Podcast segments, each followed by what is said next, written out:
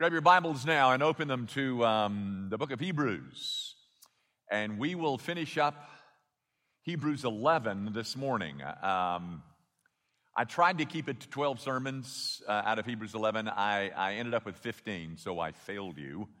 But um, we'll um, finish up Hebrews 11 this morning, and then I'll finish up the book of Hebrews when I get back uh, later on this fall. Uh, uh, speaking of when I get back, uh, Susan I'll be gone for three Sundays. Um, Lester Newsom will be back next Sunday. You love Les. Um, Ronnie Stevens, the former pastor at um, First Evan, will be here on the 10th. And then Randy Ray, a man who was raised in this church, will be here on the 17th. So, um, and I'll be in the land of Esther um, a little bit dicier situation uh, than, than before. But I, I, want you to know this, guys. The, the, the, men that I will be teaching, and, and I have been told, and, I've, and it was repeated to me because I inquired, that I'm going to be filmed and broadcast in to this nation via satellite. Um, and I am going to get to introduce uh, the land of Esther to uh, reformational theology. And I'm, I'm thrilled, but the men who will be there live uh, are risking their lives. Uh, we're not, we don't think. Uh, we're not, but they are. And so, but we would appreciate your prayer for all of us as we meet um, around the five solas, which are the summary of reformational theology. Thank you for the prayer. Now, you follow as I read from a book that's inerrant, it's infallible, it's inspired. It is God's mind as expressed in black words on a white page. Um, I'll start at verse 35. Women received back their dead by resurrection. Some were tortured, refusing to accept release so that they might rise again to a better life. Others suffered mocking and flogging and even chains and imprisonment. They were stoned. They were sawn in two. They were killed with the sword. They went about in skins of sheep and goats, destitute, afflicted, mistreated, of whom the world was not worthy, wandering about in deserts and mountains and in dens and caves of the earth. And all these, though commended through their faith, did not receive what was promised, since God had provided something better for us, that apart from us, they should not be made perfect. The grass withers and the flower fades, but the word of our God, this, this holy book, this endures forever. Perhaps you may have noticed the, um, the title of my sermon this morning. Um, I entitled it that way because, um, because I'm mean. Uh, uh, guys, I may be mean, but that, that is not one, one proof of it. Um, but I would love to ask Joel Osteen how he could ever preach this text. Um, but not just Joel Osteen, but all of those in this movement called the prosperity gospel movement. I'd like to ask Joel Osteen, how could you send a copy of your bestseller book, Your Best Life Now? That's the title of the book. How could you send that book to any of these people mentioned here? How could any of you, in what's known, has come to be known as the prosperity gospel movement, how could you preach this? But, ladies and gentlemen, let me assure you, it's not a gospel. It's not the gospel. It's, um, in fact, it's cruel. In fact, but even more than it being cruel, it's false. But it's cruel because it is false. Let me explain that. There is a, there is a story in Acts chapter 15 where the church gets together to discuss an issue. It's called the Jerusalem Council. You can find it in Acts 15. But the whole church calls this, this uh, conference because they need to discuss an issue. And the issue that they need to discuss is whether or not they're going to require new converts um, to be circumcised according to the law of Moses. And so they meet, Peter, Paul, James, they all meet in, in, Jerusalem. There's a bunch of them, and they have this great long discussion. They, they come to the conclusions no, we can't do that because that would be to assault the gospel, to add something to it. So they, they send out an envoy, um, an envoy of people, Barnabas, Saul, Silas, uh, Paul, Silas, and they, they write them a letter. They put a letter in their hands. The letter is to be read to their audiences in all these little villages surrounding Jerusalem about the conclusions that the conference had come to. Now, in that letter that was to be read, there is this one sentence I want to read you.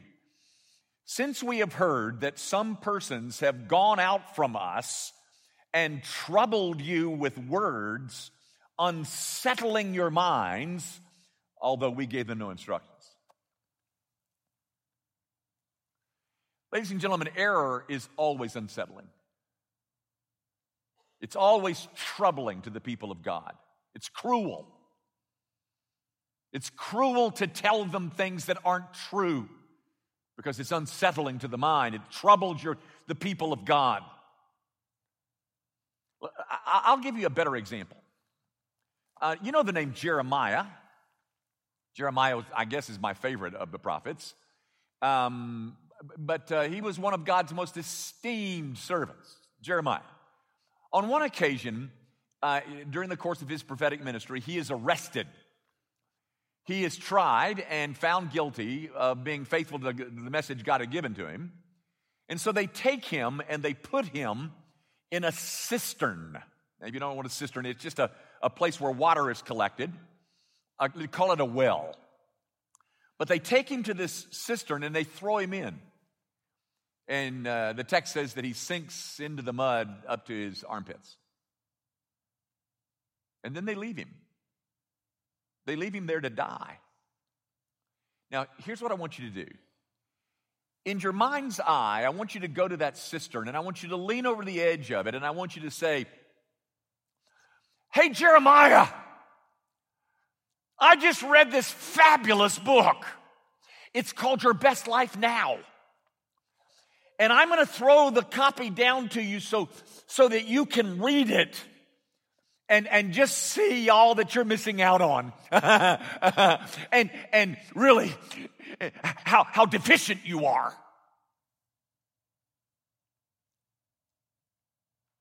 You think Jeremiah was encouraged by that? You know, ladies and gentlemen, in a, in a lot of ways, a text like the one that I read you this morning is really a test of your whole view of inspiration. Guys, uh, to explain, I, I, under, I understand why the popularity, uh, why the prosperity gospel is so popular. It's popular because it offers me everything that my flesh craves. Everything that my human nature craves, it offers it to me. And then it ignores passages such as these and others, kind of papers over them, but my question to you is Is this not God's word too? Is it? Do, do I get do I have permission to um, to ignore passages like these? Do I? Guys, um, he's got the popular message. I've got the unpopular one. But the real issue has nothing to do with popularity. It doesn't even have to do with my faithfulness to God's word. It has to do with what is true. And you need to decide that. And you need to base your findings on, every, on this book and everything that's in it, including Hebrews 11 35 through 40. And oh, by the way, for you, um, for you tender souls out there that may think it is very uncharitable of me to mention a name. I just want you to know that Paul does it. He does it a couple of times. Here's one Alexander the coppersmith did me great harm. The Lord will repay him according to his deeds. I don't know who Alexander the coppersmith was. I just know that Paul took his head off for what he, for what he did. So, how, Mr. Osteen?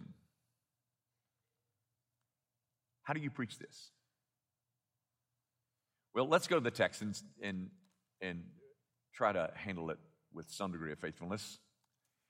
Um, about a year ago, a year and a half ago or so, you know, we studied the book of Galatians uh, on Wednesday nights. And uh, uh, on Wednesday nights, we came to a passage, to one verse in Galatians chapter 4, uh, verse 29. And I'd love for you to see if you can find it. It's um, Acts, Romans, 1st and 2nd Corinthians, um, Galatians. This is Galatians chapter 4, verse 29. We came to this verse, and it reads like this Now, you brothers, well, no, excuse me, that's 28, 29. But just as at that time, he who was born according to the flesh persecuted him who was born according to the spirit. Now, guys, um, he says just as at that time. What time? What time is he talking about? What time frame are we talking about here? Well, it was back in Abraham's day, and you know, Abraham uh, was married to Sarah. Uh, Sarah was um, barren, which meant that Abraham had no heir. And so Sarah came up with the idea why don't you go into my uh, handmaid, my Egyptian slave girl, impregnate her, and then you can call him your heir. So Abraham liked that idea, and so he goes in uh, to Hagar. She does get pregnant and has a son, and they name him, of course, Ishmael. Um, but then God shows up and says, "No, that's not the one I want to use. I won't be using Ishmael. In fact, I'm going to be I'm going to be using the one that Sarah bears." And Sarah says, "Wait a minute, I, am way beyond uh, my procreative years." Um, but God says, "No, no, you're you're going to have a baby, and uh, that's the one I'm going to use. He's going to be the child of the promise that I'm making you. You're going to have a son." And sure enough, she gets pregnant and has a son, and his name, of course, is Isaac. Now, that's what it says, uh, but just as at that time. That's the time I just told you about. Listen. Just like at that time, he who has, he who was born according to the flesh, Ishmael, persecuted him who was born according to the spirit, Isaac. Now notice, did you, did you see those last few words? so also it is now. Just like you saw at that time that the sons of unbelief persecuted the sons of belief, so it is also now. Guys, the sons of Ishmael still persecute the sons of Isaac. It, it's history repeating himself. And, and, I, and I want you to notice that in this, this, um, this Hebrews passage, the only offense these people gave, these ones that were sawn in two and killed by the sword and all, the only offense they gave was their faith.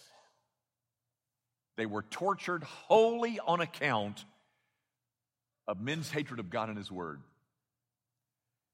Gang, persecution is a consequence of faithfulness. We didn't bring that on ourselves. It's the result of darkness hating light. There is no ambivalence of the darkness towards the light.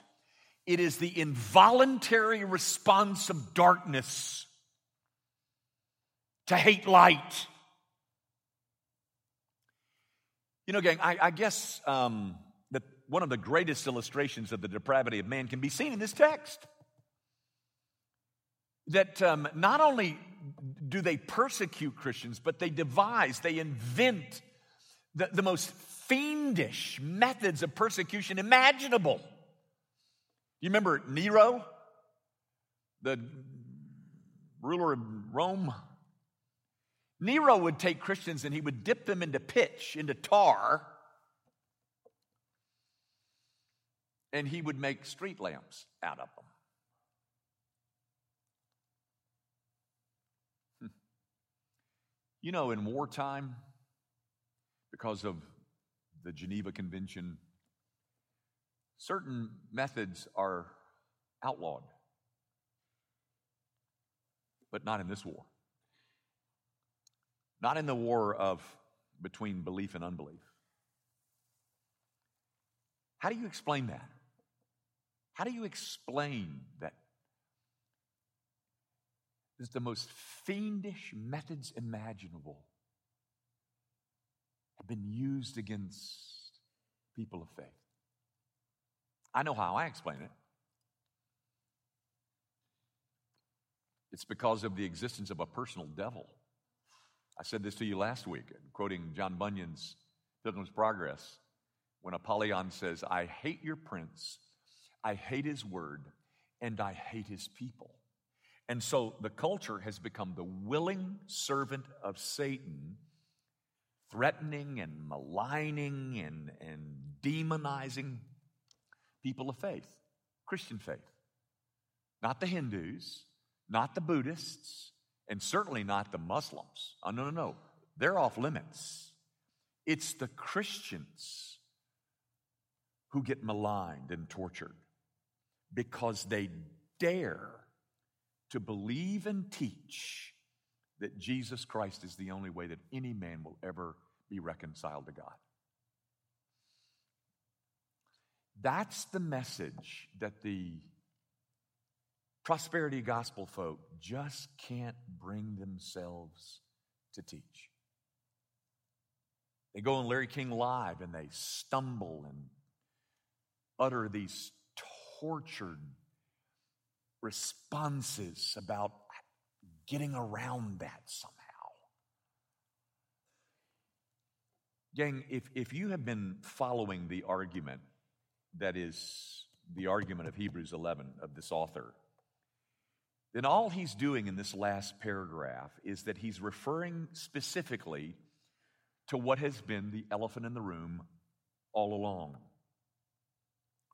That being the existence of, of the persecution of believing men at the hands of unbelief.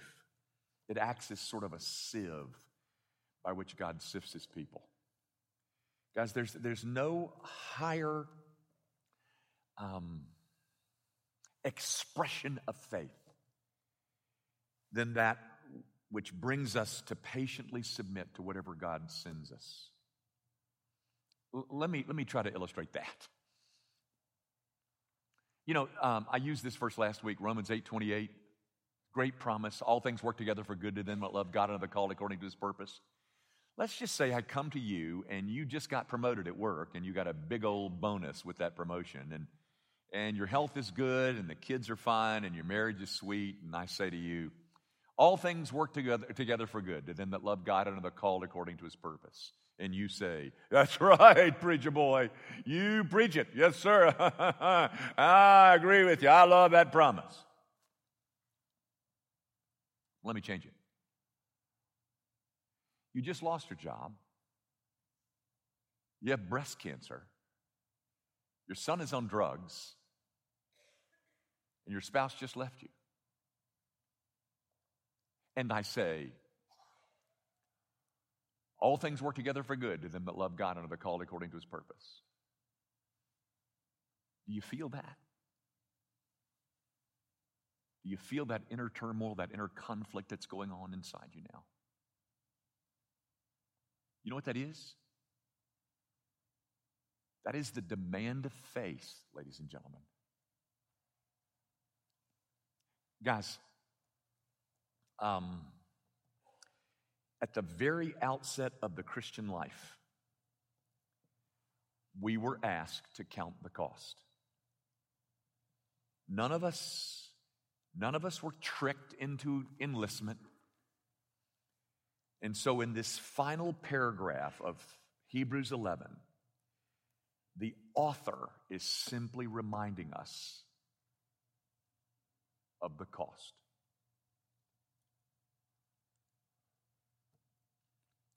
He's reminding us that God only had one son without sin, but he doesn't have any sons who were not persecuted.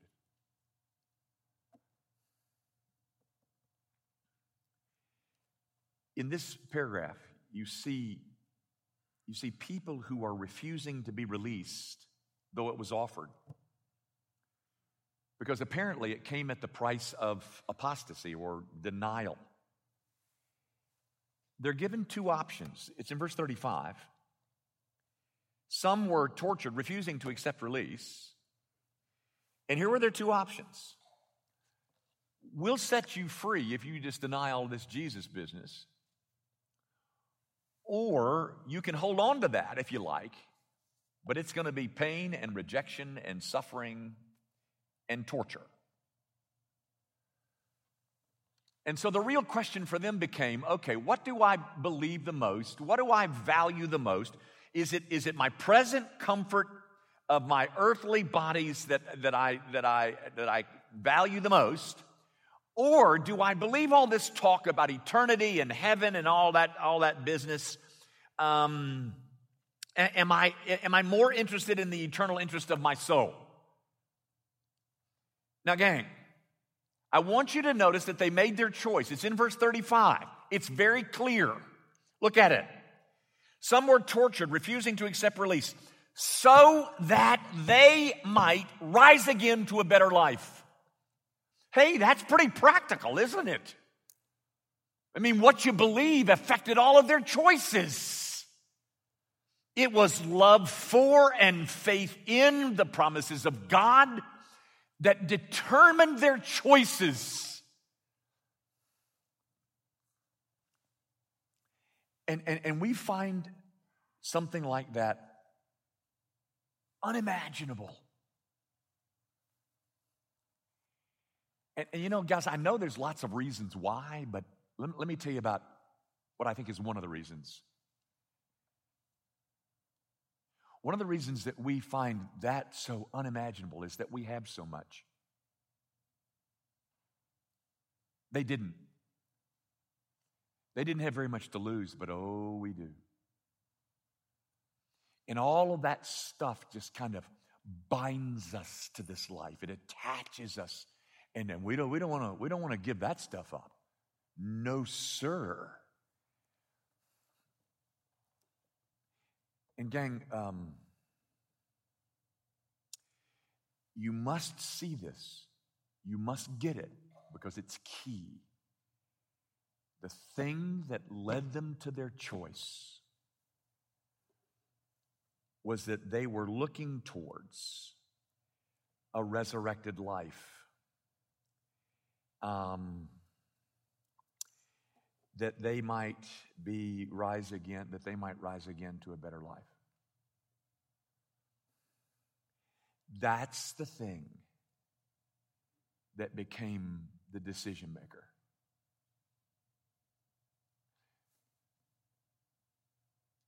But here's what I would have you note we have that same promise.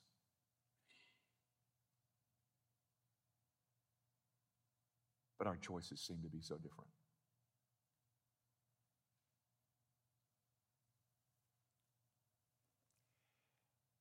Guys, there's nothing lethargic, there's nothing passive, there's nothing dormant about faith. It's very practical. It influences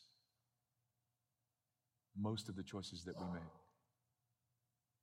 Now, one other thing that I want you to see or understand about this. These people who are being described in this paragraph, they are they were all imperfect, flawed people, just like us. Heroes, yes. Perfect, no. You see, guys, great faith and spiritual perfection are, are not the same thing. These were flawed, broken people who made choices because they believed so intensely that they would rise again to a better life. Tortured, it says. Why would anyone endure such a thing if they were offered a release? There it is. Right there. And by the way, this is not the only place it's found in this chapter. Uh, Abraham, you know, he was because he was looking for a city with foundations. Moses, uh, he left uh, Pharaoh's house because he was looking for the reward. Here it is again. It's all over this, ladies and gentlemen. That one piece of your belief system is very influential in how you make choices.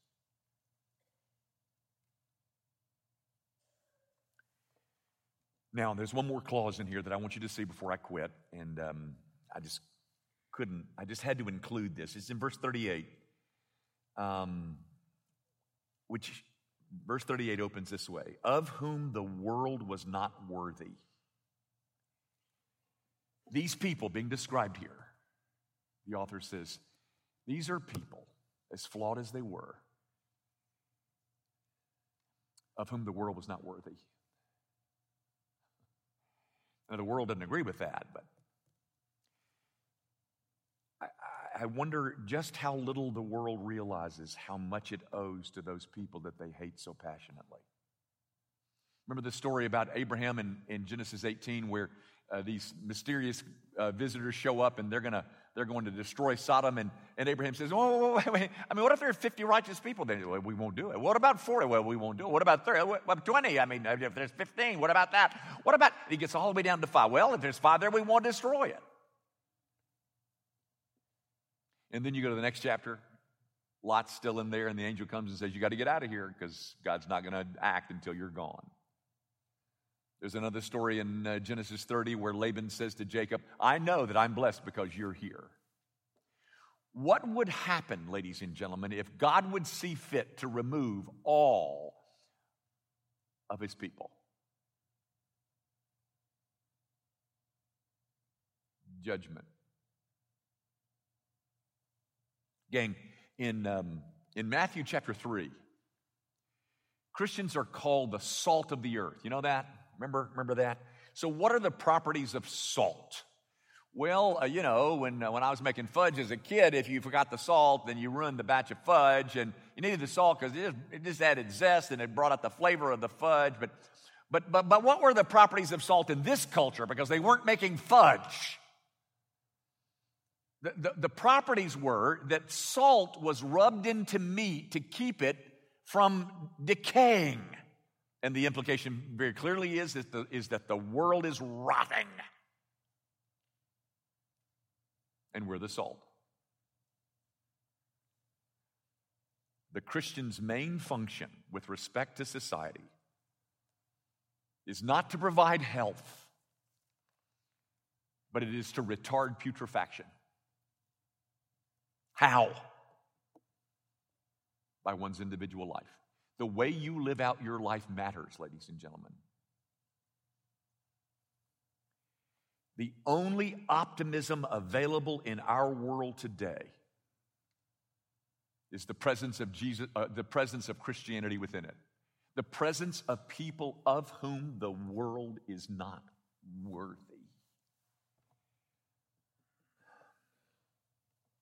Remove them and all hell, literally, will break loose.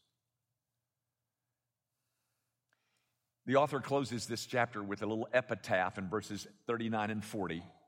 He's describing people who died without ever seeing any of their promises fulfilled, which, by the way, ladies and gentlemen, is called faith. And those are the people who are commended by God. Now, my brother and sister, do you think you can do this? Do you think that you can persevere into the end without ever having any of his promises come to pass in your lifetime? Can you do that? Yes. Yes, we can. And that, ladies and gentlemen, is the essence of faith. Faith demands that we let eternity tell the tale. We let eternity balance the books. These people believe perseveringly in Him who was to come, promised for centuries, but He never came in their lifetimes. But they endured to the end in faith. Can you do that? Can you go on living differently, enduring scorn and mocking, even though you never have one concrete proof that what you hope in is true? Because you know we believe that Jesus is coming again. Can you do this when God disappoints you? Can you do it when He doesn't meet your expectations? Can you live a different life in a period of redemptive history that's called the already but not yet? Can you? Yes. How? By faith.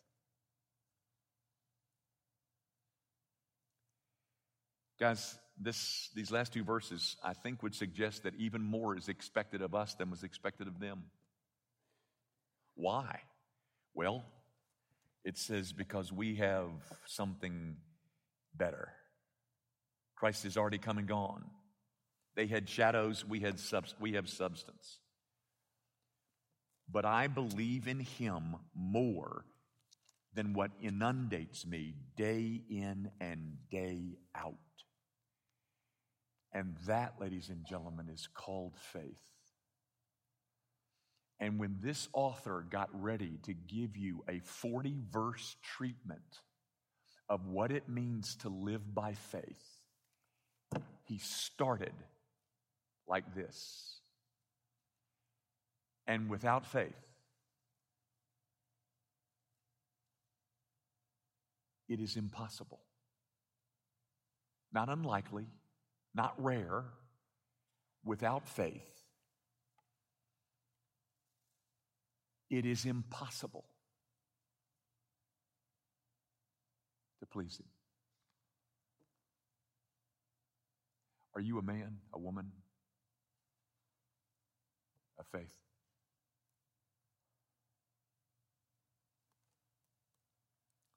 Our Father, I do pray that you will remind us through this portion of your word that um, the world of unbelief has set itself against the world of belief. That it should not surprise us that the, um, that the news media want to make us out to look fiendish and ignorant and mindless and bigoted none of which is true. And I pray, oh God, that you will provide a refuge for your people. Not so much in this church,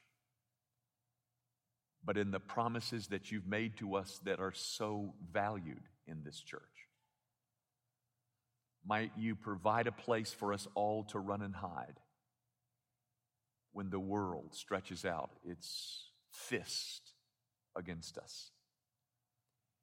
And Father, it is those people who we long to reach with the gospel. Would you open doors for us in such a way that we can overturn their misapprehensions and that we might represent the Savior in beauty? Father, if you've led people here this morning who have not yet met our Savior, would you convince them that the need is great and the hour is late? We uh, commit ourselves to representing you well. Help us to do so. We ask it, of course, in Jesus' name. Amen.